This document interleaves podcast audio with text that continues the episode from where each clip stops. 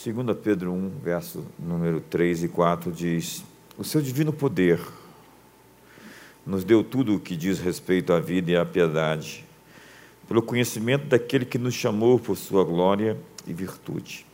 Desse modo, ele nos tem dado grandíssimas e preciosas promessas, para que por meio delas, por elas vos torneis participantes da natureza divina, havendo fugido da corrupção que há no mundo por causa da cobiça.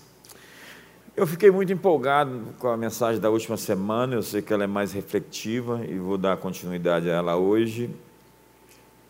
Se nós aprendermos os princípios que estão ali, eu acredito que nós vamos virar chaves na nossa vida, desfazendo esses acordos tóxicos que comprometem a nossa essência, a nossa alma, o nosso propósito a vocação, o chamado que temos para viver nesse mundo. O meu tema hoje começa com 2 Pedro 1, que vai falar desse princípio de ser coparticipante da natureza de Deus, tendo o DNA do nosso Criador em nós. Nós viemos dele e ele nos outorgou essas características há atributos que são participáveis e há atributos de Deus que só remetem a Ele. Deus tem coisas que o faz dele o único Deus, não há outro igual a Ele. Mas como filhos, nós temos uma participação na sua natureza. Então nós temos o seu DNA e o DNA é um código genético único dentro do seu corpo físico que revela a sua identidade. Mesmo uma pequena amostra dele pode revelar quem são os seus pais. Dentro do seu DNA existem as ligações do seu destino. E Deus escondeu os seus maiores tesouros dentro de você num lugar em que ninguém pode roubar. É por isso que é difícil pôr essas coisas para fora, porque elas estão bem fundo, num lugar muito íntimo que você tem que achar. No seu espírito, você carrega o código de DNA para a sua vocação, propósito e para o seu destino. O seu espírito renascido tem o DNA espiritual. Vós sois nascidos de Deus. Deus vos guarda, não viveis no pecado e o maligno não vos toca. Todo o que é nascido de Deus vence o mundo. Então você nasceu de novo da água e do Espírito, diz a Bíblia. Espero que assim tenha acontecido com você. Mas há bloqueios que precisam ser rompidos, essa casca, essa crosta, esses impedimentos que metem a sua alma, na sua personalidade, esses nós que amarram aquilo que existe dentro de você a fim de que não se manifeste. Quando o seu DNA interior encontra um ambiente exterior correto, você entra na sua zona de convergência. E eu quero falar hoje um pouco sobre convergência, mas não antes de falar sobre os seis estágios do desenvolvimento humano por Robert Clinton. Dr. Robert Clinton diz que existem seis fases onde nós vamos migrando para chegar na nossa plenitude como indivíduos, como pessoas. A primeira são fundações soberanas. A segunda é o crescimento, é a própria formação do seu caráter e da sua espiritualidade. A terceira é a maturidade da vida. A quarta é o enfrentamento, é a batalha que você sofre que você tem a pressão a fim de pôr para fora todos esses talentos e habilidades. A quinta é convergência. Convergência é uma mensagem nossa. Em duas frases nós resumimos: é isso que eu sou, é isso que eu nasci para fazer. Isso é a sua convergência. É quem você é e o que você nasceu para fazer. E a sexta é legado, que é a época da sua vida que você se torna um modelo de possibilidade para os outros, onde as pessoas veem você e acreditam que é possível. Então vamos a cada uma dessas fases. A primeira delas, fundações soberanas ou começos soberanos. Há coisas que você não escolheu sobre você. É, o seu tempo na história, você nasceu numa geração. É, você nasceu nessa época. Você poderia ter nascido em outro tempo. Não. Deus trouxe você a esse mundo nesse tempo por uma razão. A família que você nasceu, você não a escolheu. E tampouco a nação onde nasceu. Seu nascimento, a ordem de nascença e seus talentos naturais. Deus escolheu tudo ao seu respeito. E acredite, existe um propósito em cada coisa. Você é você por um plano. E Ele determinou os seus dons, talentos, habilidades e família e outros fatores que moldam a sua vida. Seu trabalho, então, é pegar, numa linguagem metafórica, as cartas que Deus te deu e jogar com elas. Você precisa jogar o jogo com as ferramentas que você tem. E se você fizer isso, você vai ter a mão vencedora, você vai ter a capacidade de suplantar, de vencer os obstáculos, você vai vencer cada jogo. Você precisa então, de uma consciência de não murmurar das coisas que você recebeu. Alguns de nós precisamos nos arrepender de ter reclamado da família, da origem ou mesmo do país que nasceu. Pense bem, porque nós estamos num realinhamento nesse mês de maio. Muitas verdades sobre você serão descobertas. É um mês do Espírito Santo, do derramar de Deus sobre você, onde as coisas ficarão mais claras. E no meio disso tudo existe uma conspiração em seu favor acontecendo. Deus está conduzindo sua vida. E cada drama revela uma chave. As variáveis estão ao seu favor. Ele sabe mexer com cada ponto e ajustá-los para o propósito, para o bem daqueles que o amam. E ele usará cada detalhe se você se alinhar ao seu plano. A segunda fase é a sua formação espiritual. Deus tem estado envolvido em formar você. Ele está ativamente envolvido na sua formação espiritual. Deus tem trabalhado em sua vida desde o início, enquanto ainda bebê. Assim como o inimigo tem atacado você naquilo que você é bom e naquilo que você é forte, onde você é mais atacado, é justamente onde reside a sua força. É onde o inimigo identificou que você é realmente poderoso e pode atrapalhar seus planos. O inimigo é um psicólogo milenar. Ele estuda você desde que você ainda estava no útero da sua mãe. Ele está ali percebendo, tentando fazer um dossiê contra você. Mas Deus, o seu Pai, Ele planejou você e trouxe você a esse mundo nessa época por um propósito. E Ele investiu em você e às vezes você nem percebeu, enviou pessoas até você para falar acerca do seu filho. Jesus e o caminho para a vida abundante que Ele tem planejado para a sua vida. Esta é a jornada em que se formam os seus valores espirituais. Se você cortar uma árvore velha, verá os anéis de tempo no interior dela. Alguns anéis são grossos e outros são mais magros, mais curtos. Os anéis magros representam os anos de pouca chuva, os anos de seca. Corte e abra uma alma de qualquer adulto e você vai ver também os seus anéis. Existem marcas em todos nós. Ninguém passou batido, todos fomos afetados de alguma forma. Algumas pessoas têm anéis mais magros e outros menos. Os anos mais críticos são os anos da sua infância. É quando o inimigo investe mais contra você, contra nós. E nenhum período da história é mais importante do que os primeiros 10 ou 15 anos. Alguém já falou até mesmo dos primeiros 5 ou menos. Quando, em vez de mensagens que reforçam sua identidade, você é importante, você é capaz, você ouve a mensagem de que há algo de errado em você. você é inapropriado. Daí você passa a vida inteira tentando provar que é importante. Uma pessoa que tenta provar sua importância diminui sua importância. Uma pessoa que vive contando vantagens sobre si mesmo é alguém inseguro sobre seu valor próprio. Enquanto luta com uma voz em sua cabeça que diz que você é insuficiente. No fim, todos os adultos, no fundo, são crianças, tentando ser corajosas em um mundo muito assustador.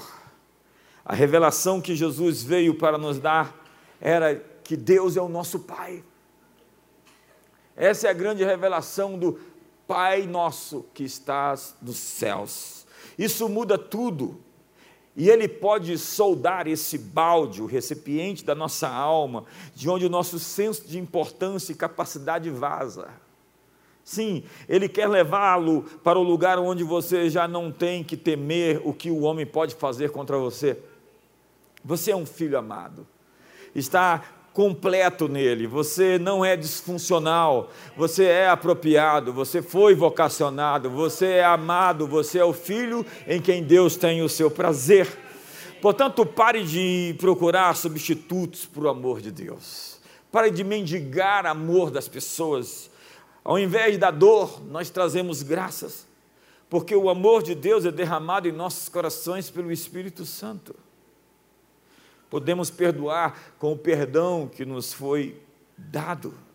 Podemos prosperar segundo a sua riqueza em glória em Cristo, porque dele, para ele e por meio dele são todas as coisas. Há muitos caminhos que Deus pode abençoar você, mas ele é a sua fonte. Sua formação não está terminada. Você ainda é resultado de um processo. Então, Olhe para o irmão do seu lado, diga: tenha paciência comigo, porque eu estou em obras. Deus está ligando os pontos. Agora mesmo, Ele está soldando sua alma. A terceira fase, segundo o Dr. Clinton, é a descoberta e o desenvolvimento. Eu disse aqui que crianças têm muita energia porque elas vivem em descoberta. E quando você vive em descoberta, você tem muito gás. Você quer descobrir as coisas, isso ativa você, isso libera os seus hormônios. Isso faz você ativar a sua farmácia interior. Esse período de desenvolvimento define o que você faz de melhor e o que você gosta mais de fazer. Essa é a descoberta dos dons e do desenvolvimento desses dons. A descoberta dos seus dons pode acontecer cedo, bem cedo, ou pode ser um processo que se desenrola ao longo de muitos anos. A maior crise, ou talvez a maior dor que as pessoas têm, é a falta de propósito para a vida. Você deveria curtir a jornada, ao mesmo tempo que avança nela. Porque algumas pessoas, principalmente os adolescentes, já estão em muita crise de identidade com relação ao que foram feitos para fazer e o que devem investir sua vida nisso. Você poderia aproveitar bastante a paisagem, sabendo que as coisas vão acontecer no seu tempo e que você tem de fato bastante tempo, quem sabe uns 100 anos pela frente. Então é preciso desenvolver as habilidades do seu ponto forte investir naquilo que você é realmente bom e refinar essas habilidades cada vez mais. Sua história revela pistas poderosas sobre esse seu destino profético. Quais são as suas paixões, o que você ama e o que você odeia? Quais são as vezes em que você descobriu que você era bom em alguma coisa? A quarta fase, segundo o Dr. Clinton, é a maturidade da vida. Esse é o processo de como as pressões e as experiências afetam a sua vida e te transformam. Essa pressão forja quem você é. E quanto mais pressurizado internamente, mais capaz você é de suportar a pressão e mais hábil para subir os lugares mais altos da montanha da vida. Então você aumenta as suas responsabilidades. Todo mundo passa por uma etapa onde acha que está pronto, e Deus diz para você: ainda não. Deus sabe que você não está. E é nessa demora que vem à tona as suas motivações. A demora é o processo que põe para fora esses fios soltos, desencapados da alma. Clinton chama isso de os eventos de processo. Os processos são o período de tempo em que você atravessa algum tipo de desafio. Na vida de José, do Egito, nós vemos um jovem que não fez nada de errado e que se depara, por fim, preso no Egito. Algumas circunstâncias na vida dele deram muito errado, mas ele não estava preso simplesmente numa prisão, ele estava preso em um processo que o levaria a grão-vizir. Ele precisava passar por tudo aquilo a fim de se tornar a pessoa que iria liderar o mundo antigo. Algumas circunstâncias que você tenha vivenciado foram mal interpretadas. Você precisa ressignificá-las. José pensava que era prisioneiro das circunstâncias, quando na verdade era prisioneiro do processo do profético do seu destino. Davi é outro personagem bíblico que não foi a primeira escolha de Deus para ser rei. Deus escolheu primeiro Saul, ele foi o escolhido. E Saul foi enviado por Deus a Samuel como uma resposta à oração do povo de Israel. Davi não foi a primeira escolha, mas foi a melhor escolha. Davi era um homem em busca do coração de Deus. E o seu papel mudou com o tempo, mas o seu propósito não. O que você está fazendo agora é, na verdade, uma preparação para o seu papel seguinte. Olhe para o irmão do seu lado e diga: papel seguinte. É, Davi cuidou tão bem dos rebanhos, cuidou tão bem que deixou ali um guarda não abandonou o seu posto, cuidou tão bem das coisas que lhe foram dadas, que Deus disse: Eu preciso dar mais a esse rapaz. José foi tão honesto em cada etapa, que Deus disse: Eu preciso levá-lo até o palácio. Esther não era a primeira opção do rei, mas acabou substituindo a rainha Vasti antes que a história acabe, os últimos são muitas vezes os primeiros. Você parece estar atrasado, mas você não está preso nas circunstâncias.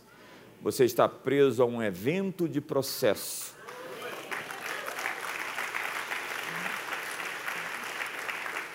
Os primeiros que eram nascidos na família eram os únicos com o direito nato da herança.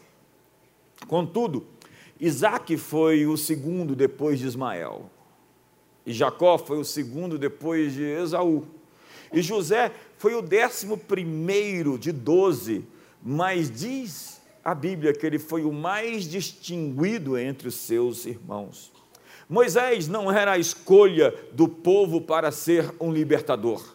Jeremias não foi a escolha de Israel para ser um profeta, mas ele era a escolha de Deus. Todos os jovens foram para a escola hebraica, mas eles foram encorajados a continuar aí a aprender o ofício do seu pai, e por isso os discípulos da Galileia não foram a primeira opção do rabino local. Quando Jesus viu Pedro, Tiago, André e João, eles estavam trabalhando com seus pais na pesca comercial. Jesus de Nazaré foi negligenciado pelo rabino local como um recruta qualificado para o ministério. Lembre-se de uma coisa: a decepção, a rejeição é Deus dizendo que o melhor está à sua frente.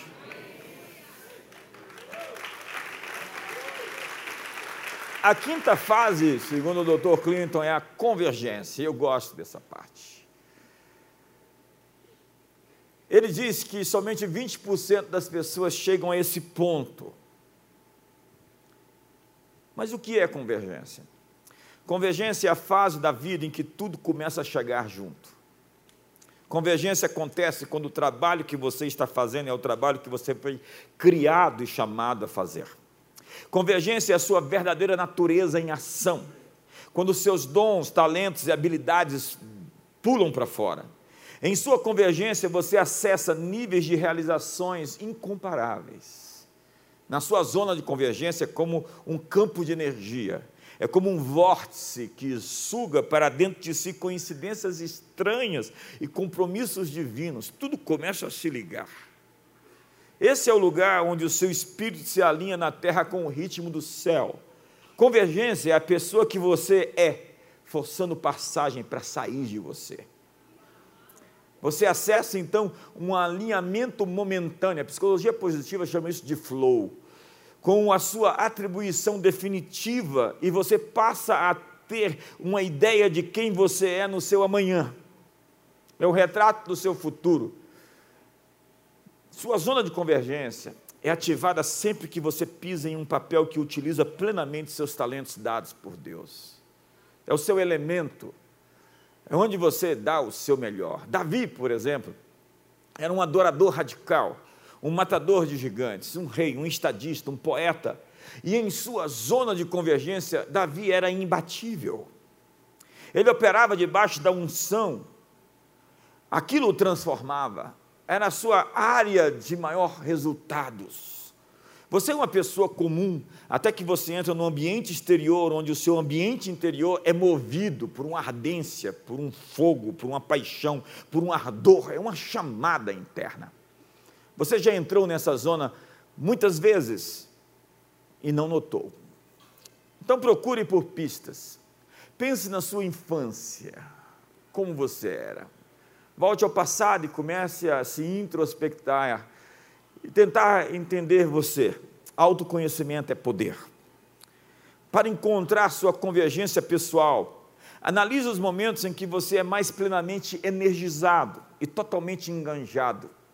Quando você se sentiu mais vivo, Pense em todos os trabalhos que você já fez, os momentos que saltam, experiências de pico, instantes em que você cruza o fuso horário do tempo, onde o tempo já não passa, você simplesmente ficou ali e você não viu nada, porque você estava amplamente, totalmente conectado. Nesse momento, o futuro é revelado a você. Você alcança essa zona de convergência quando você se sente mais autêntico. Você está sendo quem você realmente é. Você diz para si: mesmo, isso é comigo, isso é que eu nasci para fazer. Você se sente mais vivo porque você está fazendo o que você faz melhor. Está energizado em vez de esgotado pela atividade. O trabalho não lhe cansa, ele lhe renova. Existem coisas que você faz que ao invés de ficar cansado, você fica ativado. As pessoas falam: por que você faz isso? Porque isso realmente me acorda.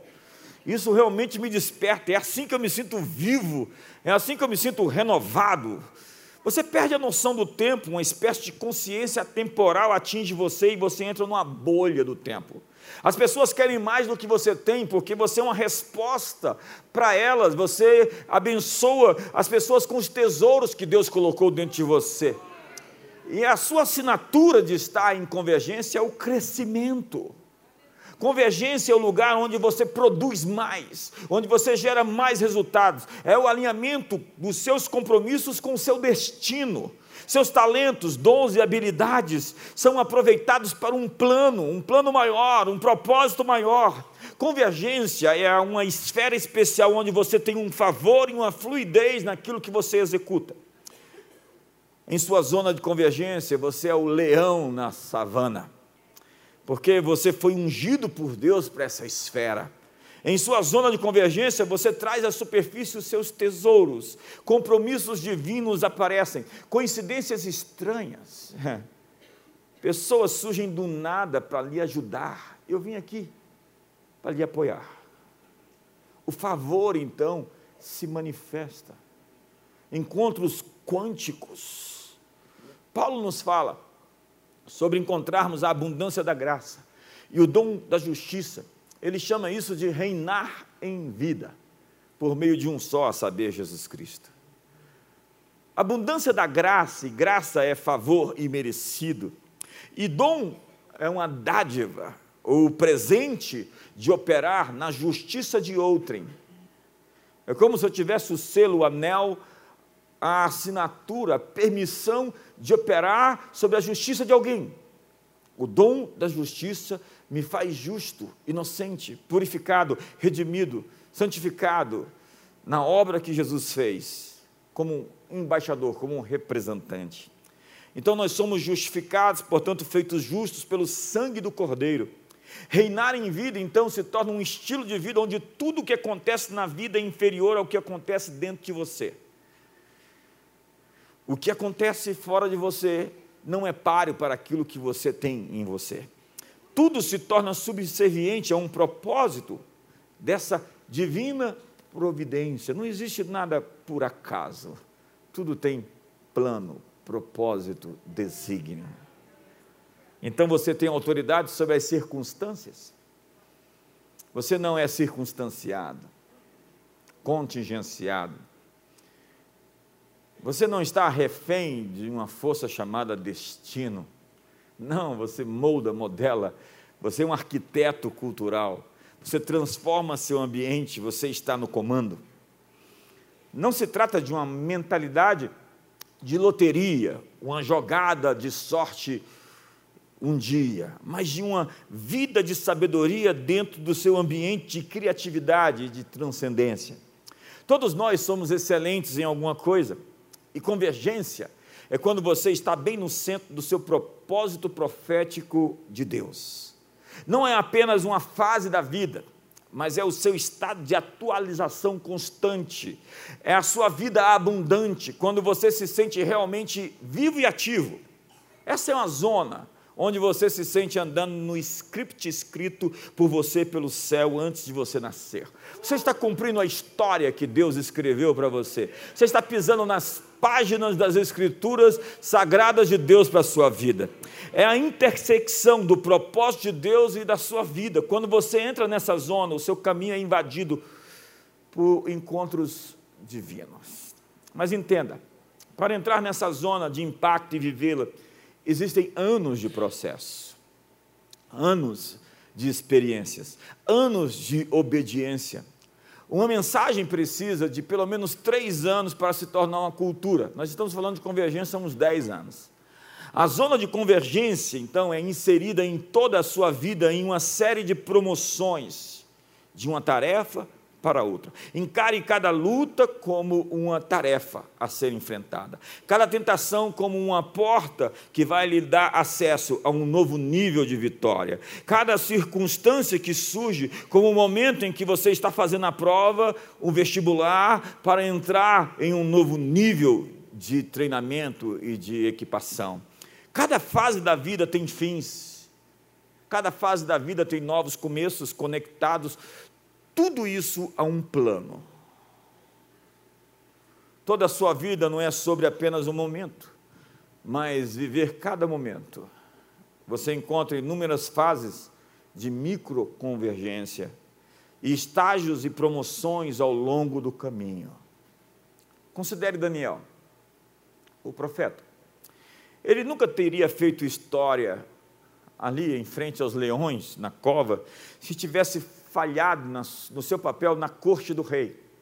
Ele teria morrido se não tivesse destinado uma noite de oração para descobrir com todas as suas forças qual era o sonho de Nabucodonosor. Intercessores sabem esse tipo de linguagem. Eu preciso de uma resposta, eu preciso hoje. E de, de manhã cedo o rei disse que vai matar todo mundo, e agora eu preciso de uma palavra. Daniel amanhece com aquele sonho e com a sua interpretação.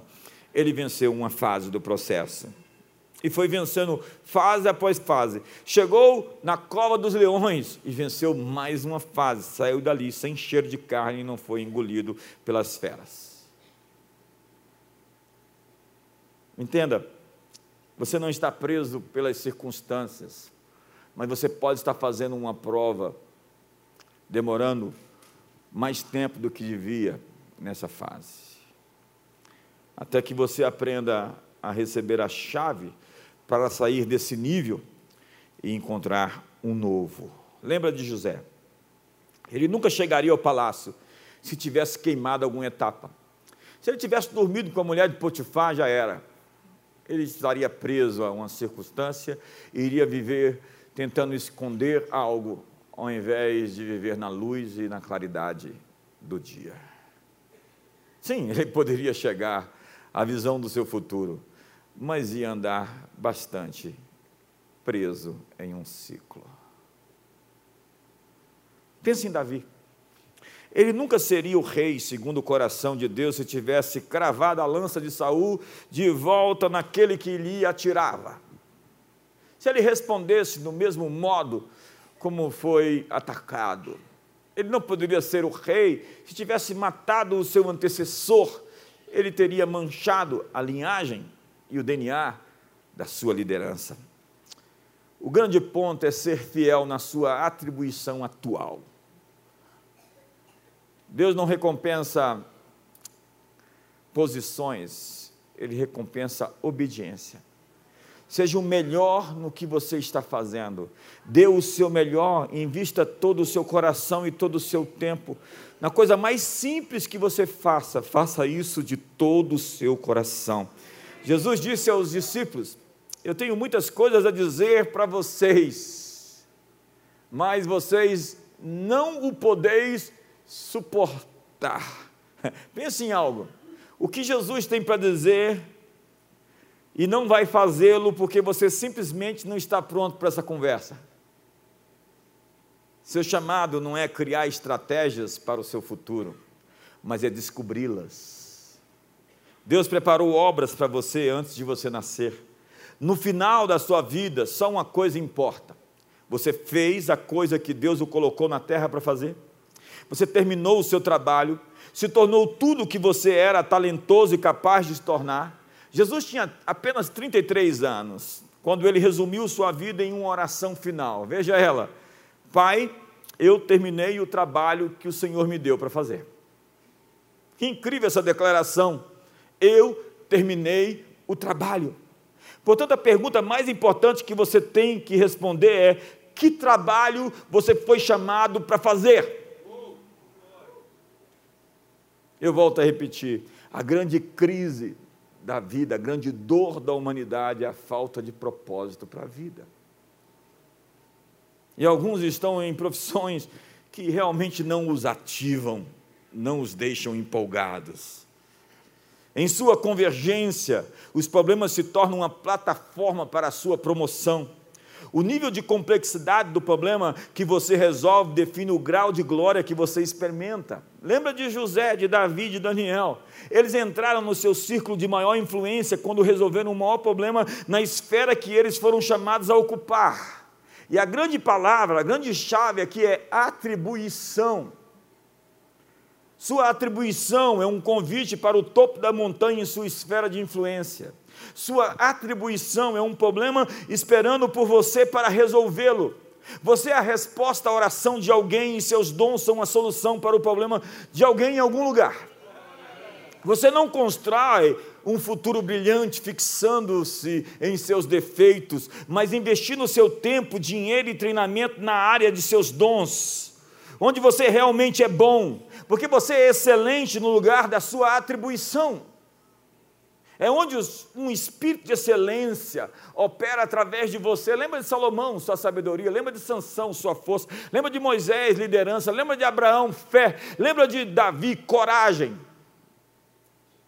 Qual é o adjetivo que melhor preencheria aí o seu nome? JB Carvalho de quê? Caleb tinha 80 anos. Quando ele disse palavras memoráveis que estão nesse livro milenar, a Bíblia. Dá-me a minha montanha. Como é que você vê os gigantes? Caleb responde: eles são pão para nós. Ele estava dizendo que ganharia o seu pão perseguindo gigantes. Então, quando ele via um gigante, ele ficava com fome. Ali está a chave da minha atribuição. Senhoras e senhores, encontre os gigantes, encontre os problemas das pessoas. o significado da raiz da palavra medíocre é meio caminho para cima da montanha. Há pessoas que se conformaram com o meio da montanha. Deus colocou na sua estrada pontos de alavancagem invisíveis, pontos de inflexão.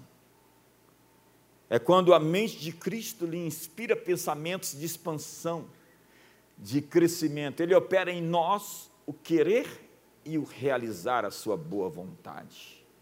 Por que estou querendo isso? São os pensamentos de Deus forçando passagem, se confundindo com os meus. O desejo de Deus do seu plano, da sua vocação, do seu desígnio, do seu propósito.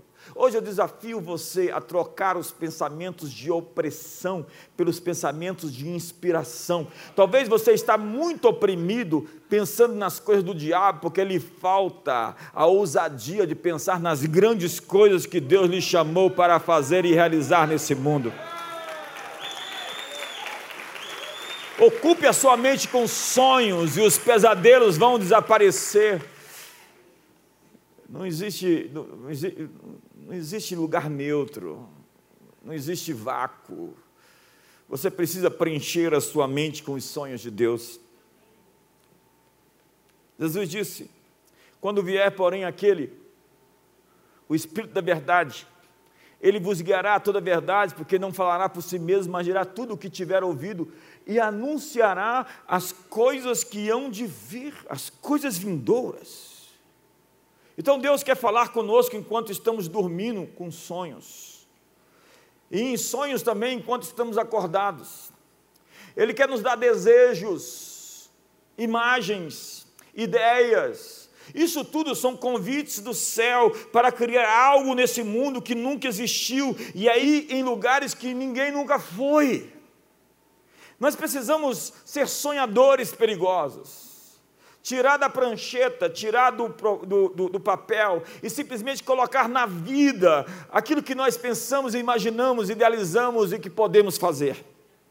Abraão, sai da tua terra, do vale de Sinear, do vale da lua, para se conectar com a visão de um futuro esplêndido, onde aquela visão estava impedindo ele daquele lugar tão cheio de retrocessos, obsoleto e velho. Seus sonhos precisam sobreviver aos seus pesadelos, sua fé ao seu medo. As Escrituras dizem que os velhos sonharão, os maduros, que os jovens terão visões, porque eles têm energia, e os filhos profetizarão, porque eles estão debaixo de um teto. Filhos têm casa tem família. E se alguém quer profetizar nessa comunidade, deve de fato estar alinhado na família. Por último, muito obrigado. A sexta fase do desenvolvimento é legado. Legado é quando você se torna um modelo de possibilidade para os outros. As pessoas olham e dizem: Uh, eu vou conseguir também. Vi alguém que fez o que eu quero fazer. Normalmente alguns querem matar essas pessoas, né? Assim, como é que ele conseguiu? Só pode ter feito alguma travessia errada, alguma treita. Para falar de legado, pensamos em Gideão. Ele era um bom homem que amava a Deus e trabalhava duro, mas era sempre roubado por um espírito demoníaco todos os anos. Era um migrador, na Bíblia tem nome, aquele que vem, vai embora e volta. Você conhece essa história? Ele estava num ciclo de roubos, midianitas vinham roubar a sua colheita.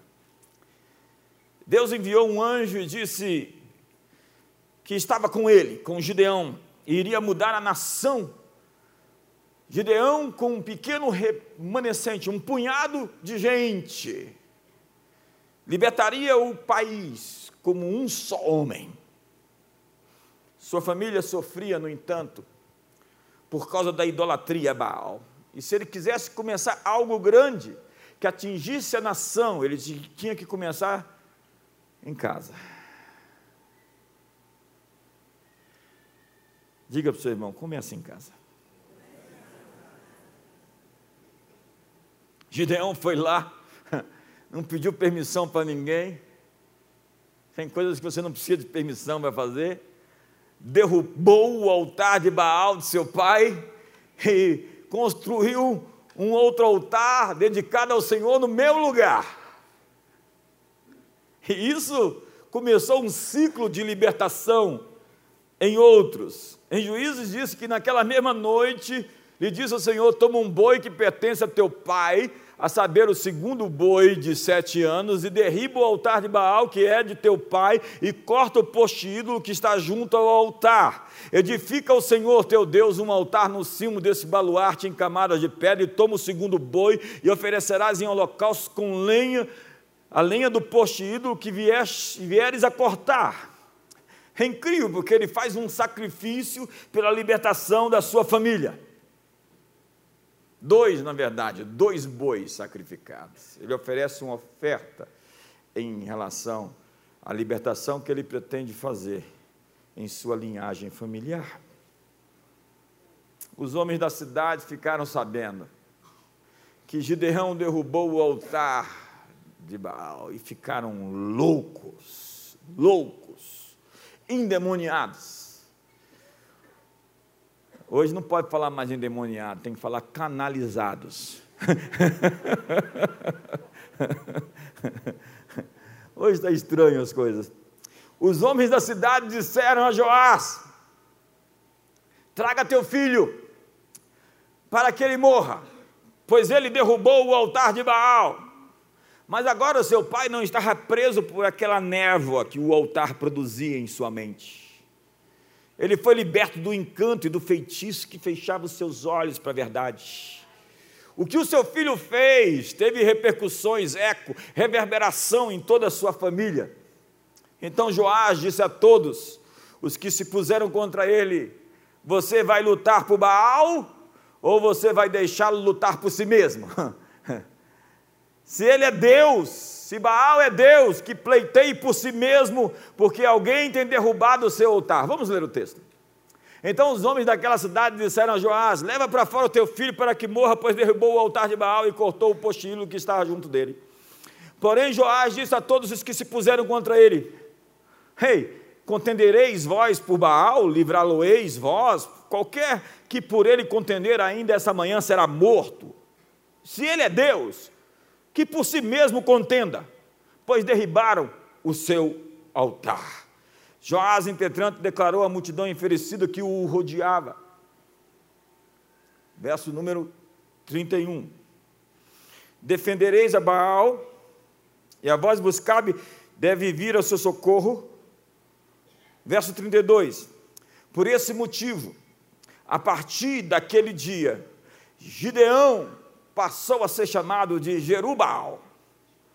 Jerubal, porque se dizia que Baal lute contra ele, pois seu altar é que foi derrubado. Que legado esse. Até o nome de Gideão foi mudado. Ele era identificado como o homem que derrubou o altar do seu pai, o altar de Baal. Essa era a sua identidade a partir daquele momento.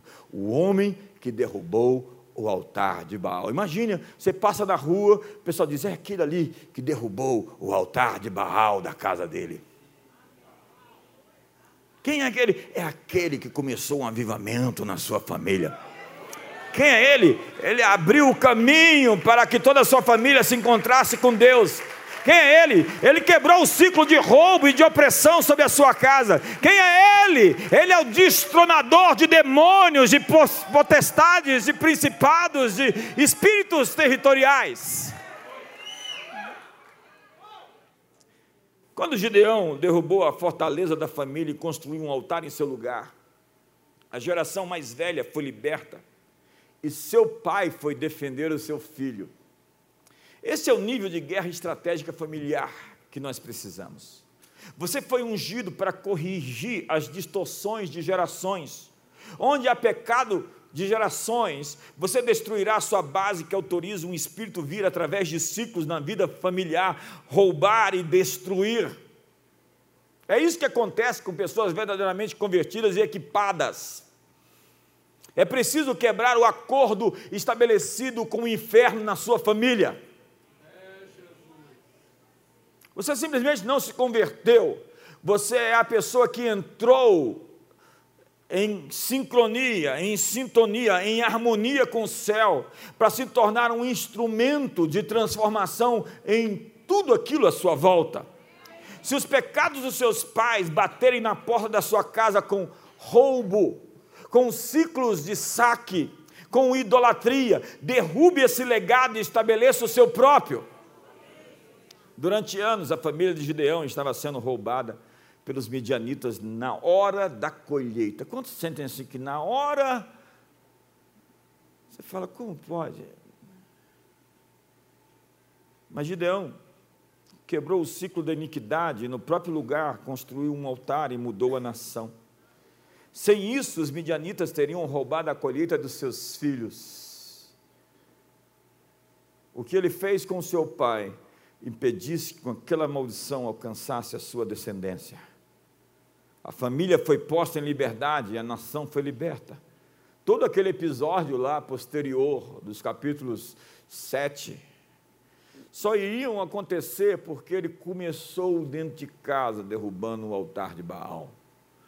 As trombetas, os cântaros vazios e as tochas pelo Senhor e Gideão, e milhares de midianitas, amalequitas e povos do Oriente se matando, não iriam acontecer sem antes o altar de Baal dentro da família cair. Se temos que começar em algum lugar, comecemos dentro de casa. Deus está lhe dando hoje um upgrade de autoridade sacerdotal sobre sua família. Você está comissionado a derrubar o altar de Baal. O altar da pornografia, homem mulher.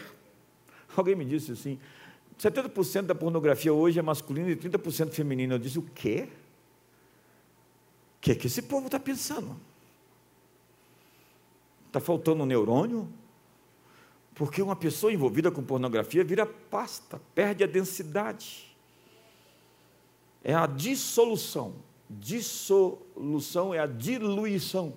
É quando a pessoa fica assim, sabe, toda inconsistente ela não tem a firmeza, ela não tem autoridade, porque ela vive sob uma escravidão, sob correntes. Precisamos quebrar o altar da pornografia nas famílias.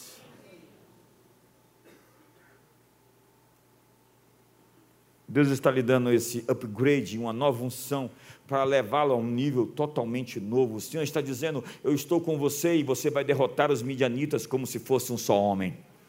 Há uma linha traçada no tempo e você está passando por cima dessa linha divisória de gerações. Aquilo que está sendo reivindicado sobre a sua casa e sobre a sua herança em tempos passados está prestes a ser destruído. O inimigo não vai passar por você para a próxima geração esse espírito de alcoolismo, de bebedeira, tem que encerrar. Sabe, vocês me conhecem, eu não sou um radical. acredito que cada pessoa tem que administrar seus instintos. Há pessoas que não podem ter bebida em casa. E se você tem mais que bebida, tem um bar você deveria mudar de ramo. Porque essas coisas aceleram e ativam as piores facetas da sua personalidade. Tem gente que fica galanteador, bom motorista, valentão, especialista, falador. Eu não bebo, não bebo nada. Não sou contra quem bebe uma taça de vinho, dependendo que não seja uma taça. Não vos embriagueis com vinho no qual há dissolução. enchei-vos do Espírito Santo, falando entre vós com salmos, com hinos, com ódios, com cânticos espirituais. Você não pode ser ao mesmo tempo cheio do Espírito Santo e um bêbado.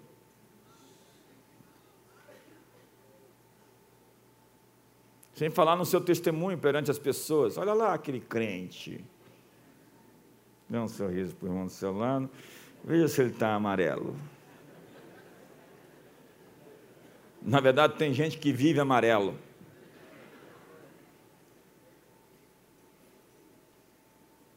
Diga para o seu irmão: o inimigo não vai passar por você para oprimir seus filhos.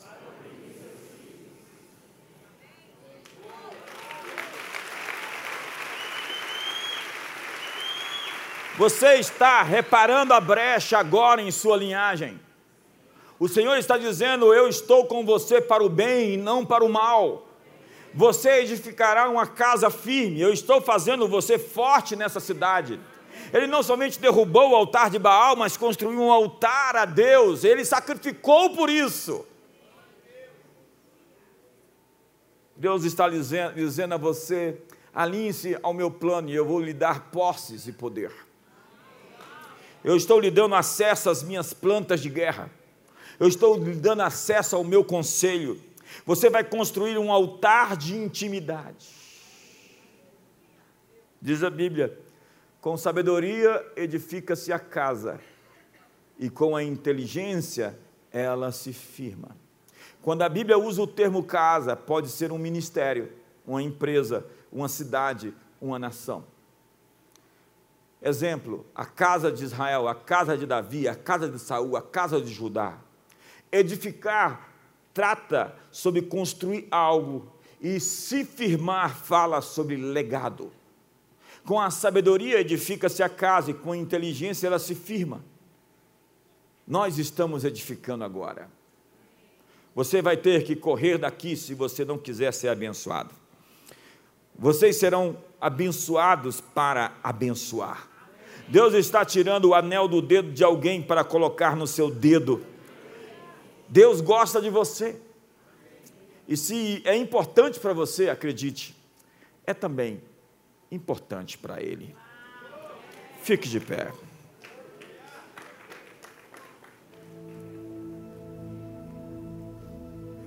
Talvez você tenha que se arrepender hoje de ter reclamado da cor dos seus olhos, da sua altura, da sua família, dos seus pais. O Mike Murdock diz: Deus lhe deu uma família para enfrentar todos os problemas da vida. Sua família é o campo de treinamento, onde você está sendo preparado para a vida. Então agradeça a Deus, celebre a Deus por cada experiência, ainda aquela dolorosa que não tem significação. Você diz, é um absurdo. Mas Deus prometeu uma coisa: que Ele vai fazer isso cooperar para o seu bem. E Deus não é homem para que minta, nem filho do homem para que se arrependa. Ao invés de se amargurar, se ressentir, ao invés de ficar com medo, você deveria falar com Deus: Deus, onde isso se encaixa no seu propósito? Porque vai se encaixar. Dê um sorriso para o seu irmão, diga: vai se encaixar. Dê um abraço gostoso, aperte ele assim, dê um amasso aí, bem gostoso, carinhoso, respeitador. Diga, vai se encaixar. Mas talvez você está perdendo muito tempo em uma dessas fases. Precisamos quebrar o loop. Precisamos deixar as coisas obscuras da vida. Sair do território da escuridão, das trevas. O que encobre as suas transgressões jamais prosperará. O que as confessa e deixa encontrará misericórdia. Está na hora de olhar nos olhos. Está na hora de encontrar amigos. Onde eu estava falando para mais de 6 mil homens em Manaus. Incrível ministério do pastor Jonathan Câmara. Nós precisamos de verdadeiros amigos. Eu tenho medo de gente que anda sozinha. Gente solitária com seus segredos, cujos segredos têm segredos. Está na hora de sermos uma comunidade fraternal. Porque muito do que você não consegue vencer é porque você está sozinho. Você precisa de alguém para lhe ajudar a empurrar. Precisa de alguém que possa concordar com você de coração com a sua vitória. Não alguém que quando você, você sabe, você é esperto. Você lê atmosferas. Quando você conta uma bênção para alguém e você sente que o clima baixa, é porque você contou a bênção para a pessoa errada, aquele testemunho não encontrou a alegria do coração de alguém. Essa não é pessoa para estar na sua mesa. Ela pode ser um companheiro distante de viagem. Mas os íntimos são aqueles que celebram e torcem por você e aplaudem os seus triunfos. Eles não querem simplesmente consolar você quando você chora, eles querem se alegrar com você quando você se alegra. Se dois ou três de vocês concordarem, e a palavra concordar é a palavra sinfonia. Se dois ou três de vocês conseguirem cantar a mesma canção, ei marido, se você, sua esposa e seus filhos cantarem a mesma canção, se vocês forem capazes de concordar a respeito de algo, você sabe por que, que famílias não avançam? Por conta dessa discordância. Não há essa explosão dos núcleos, essa sinergia, porque há uma trombeta desafinada, há um tom, na verdade há uma grosseria, uma maneira ríspida no falar. A verdade é que nós estamos aqui hoje, e a igreja não é uma religião, a igreja é um domínio a igreja é um governo, é o mais alto monte dessa cidade. O que dois ou três entre vós estiverem de acordo e concordarem na terra, será concordado, ligado nos céus. Vocês são o meu parlamento. Vocês se reúnem, vocês decidem, e eu digo sim, e eu digo amém. Quantos querem cantar a mesma canção hoje? Quantos querem cantar a mesma? Está do lado da sua esposa? Dê um abraço nela hoje, assim. Aproveita e pede perdão logo.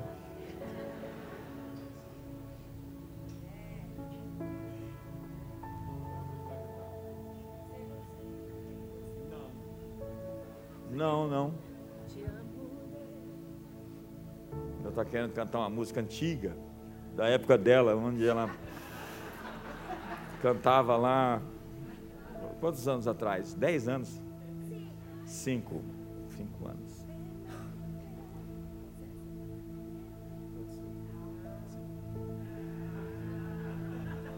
Nós estamos escolhendo a música aqui para a gente entrar no acordo, ajudando ela. Mas ela precisa de ajuda, depois você ajuda ela. Quantos precisam de ajuda aqui? Quantos precisam de amigos aqui? Feche seus olhos hoje. Esse é o mês de desvendamento. Esse é o mês de iluminação. Esse é o mês de lucidez, clareza. Deus está trazendo seus sonhos infantis de volta. Você vai lembrar daquela experiência quando você viveu e aquilo produziu uma alegria imensa no seu peito desabrochou, veio para fora. É você no seu melhor estado. Mas você vai lembrar também daquilo que provocou esse nó, essa inadequação, esse sentimento de imperfeição, de incapacitação, esse trauma, essa dor. Deus vai trazer a você a lembrança de coisas que precisa ressignificar, relembrar. Sim, Deus está interessado em você, apostando as fichas no seu futuro. e você está prestes a avançar para algo inédito, totalmente novo. O Senhor diz: Eu estou fazendo uma coisa nova que está saindo à luz. Eu estou colocando um caminho no deserto, eu estou colocando rios no ermo. Pai, hoje aqui nós oramos por essas vidas tão preciosas, compradas. Gente que, como todos, sofreu, batalhou, foi atingido por flechas, atacado, injustiçado, mas que não estão circunstanciados. Eles viveram eventos de processos para lhe levar a caminhos novos, níveis, horizontes, desígnios. Desenrola hoje, Senhor, o livro, as coisas escritas sobre nós, cada um de nós, e libera anjos para vivermos aquilo que o Senhor designou.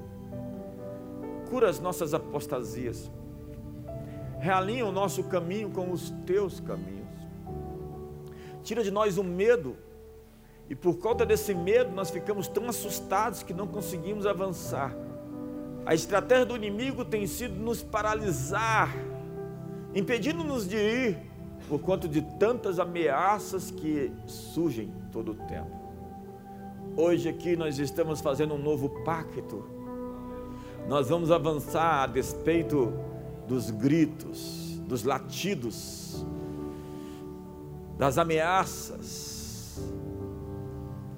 dos pavores, dos terrores, dos assombros. Não, nós não vamos mais aceitar ficar letárgicos diante da perseguição, da calúnia, da difamação, nós estamos em modo avanço. Nós temos a permissão para ir para o próximo ponto. E nós estamos indo. Manda dizer que nós estamos indo. Nós estamos avançando como igreja e como pessoas para o próximo ponto da nossa história, da nossa jornada, da nossa vida. E nós não tememos porquanto o Senhor está conosco. Que comecemos em casa.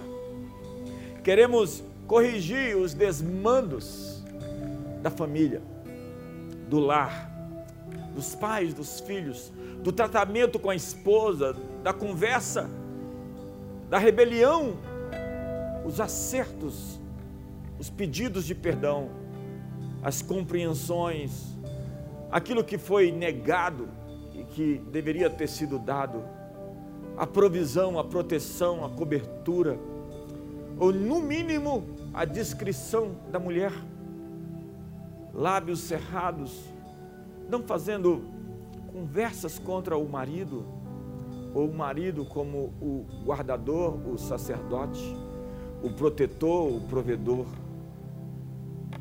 o filho que honra pai, o pai que não provoca a fúria, a ira de seus filhos. Queremos realinhar para avançar. E estamos de fato realinhados hoje, prontos para perseguir o próximo nível nessa promoção que estamos sendo alvos hoje pelo teu coração. Sinta-se hoje promovido. Sinta-se hoje abençoado Sinta-se hoje favorecido. Você está indo no dom, na dádiva da justiça de outro que é Jesus. Você está agraciado com a abundância de um favor imerecido. Você está indo pelo reino. Levante as suas mãos. Receba essa mensagem de coragem hoje para suplantar seus temores e fobias, para lidar com os desacertos e contradições do coração, para afinar a trombeta e cantarmos juntos um só som. Nós estamos em acordo que você está retomando. Há um recomeço, um novo começo no ministério, na vida familiar, na vida financeira, um acerto, um alinhamento, onde as suas colheitas não serão mais roubadas, onde os altares dedicados a Baal, que justificam os midianitas, que dão a eles presença geográfica para uma invasão, não mais existirão. Simplesmente porque você está construindo um altar de intimidade, onde outrora era um altar de desonra, era um altar de pecado, de desrespeito, um altar de coisas obscuras. Hoje a luz chegou, a vida, a graça para prevalecer, para vencer, para triunfar sobre si mesmo, sobre seu temperamento, sobre suas compulsões e manias, sobre sua agressividade, sobre a inveja e a amargura, a inveja amargurada. Hoje simplesmente corrija as coisas do coração e retome a estrada, a jornada. Uma boa viagem a todos. Deus está te levando ao lugar que Ele tem prometido. Ele está realinhando você, corrigindo o seu destino para chegar aonde Ele tem prometido. Eu abençoo você abençoe sua família. E o amor de Deus, a graça de Jesus e a comunhão do Espírito Santo seja sobre todos, hoje e sempre, em nome de Jesus.